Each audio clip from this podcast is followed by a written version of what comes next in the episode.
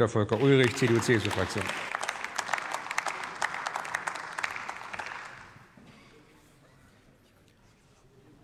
Herr Präsident, meine sehr verehrten Damen und Herren! Die Linke stellt insgesamt drei Anträge, die sich zusammenfassen lassen. Erstens ein Stopp für Mietenerhöhungen über sechs Jahre, zweitens ein Verbot von Kündigungen und drittens ein Verbot von Indexmieten.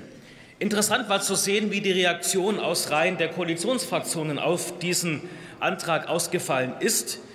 Die Kollegin Martins hat von einigen guten Ansätzen gesprochen. Aus der Rede der Kollegin Bayram war durchaus Sympathie zu erkennen.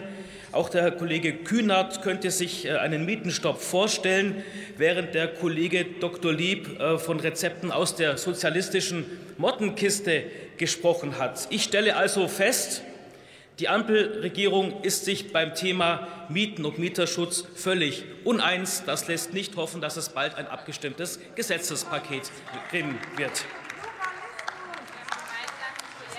Was brauchen die Menschen in unserem Land? Sie machen sich Sorgen um steigende Mieten einerseits, aber auch um steigende Nebenkosten. Das ist gar keine Frage.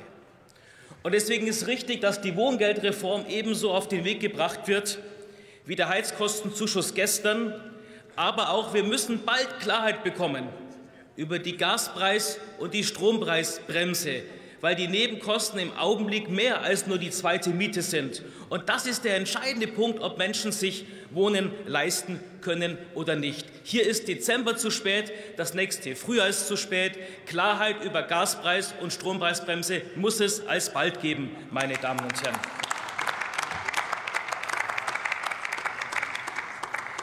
Nun ist der Antrag aber auch inhaltlich von großen Mängeln geprägt. Wenn man zu Recht davon ausgeht, dass in den nächsten Jahren das Wohnungsbauangebot in Deutschland wachsen muss, wenn wir Wohnungen barrierefrei ausbauen wollen und auch den Klimaschutz noch zu beachten haben, dann brauchen wir mehr Angebot auf den Wohnungsmärkten. Aber wir werden ökonomisch mehr Angebot nicht schaffen, wenn Sie die Erwerbsgrundlage sowohl für den öffentlichen als auch für den privaten Wohnungsbau mit Ihrem Antrag völlig abwürgen. Und es ist obendrein auch noch unsozial.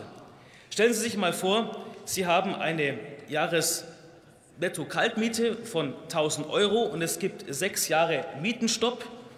Bei einer angenommenen Inflation von 6 Prozent entsprechen diese 1000 Euro nur noch 700 Euro nach sechs Jahren. Wenn aber die Löhne in etwa mit der Inflation weiter steigen, dann werden am Ende diejenigen, die sich auch Wohnungen leisten können im oberen Segment, durch ihren Antrag sich auch noch unter dem Gleichgewichtspreis einmieten können. Das heißt, Ihr Antrag ist letztlich auch eine Umverteilung von unten nach oben. Jedenfalls ist das ein Antrag ohne ökonomischen Sachverstand. Was brauchen wir stattdessen? Wir müssen im Wohnungsbau vorankommen. Es ist traurig, dass das Ziel von 400.000 Wohneinheiten dieses Jahr nicht erreicht werden wird. Wir müssen auch Sorge tragen, wie wir den Herausforderungen begegnen, dass im Augenblick die Mischung aus Baukostensteigerungen, höheren Refinanzierungskosten dazu führen, dass viele Wohnungsbauprojekte abgesagt werden. Es ist zu befürchten, dass die Fertigstellungen im Jahr 2023 noch unter dem Jahr 2021 bleiben. Wir brauchen aber mehr Neubau, um die Preise senken zu können. Deswegen sage ich, lasst uns auf die Kommunen zugehen, um Bauland zu schaffen. Lasst uns Vorschriften entrümpeln und lasst uns dafür Sorge tragen, dass eine Strategie entsteht, wie mehr Wohnraum entsteht. Mit Ihren Anträgen werden Sie nichts davon erreichen, meine Damen und Herren.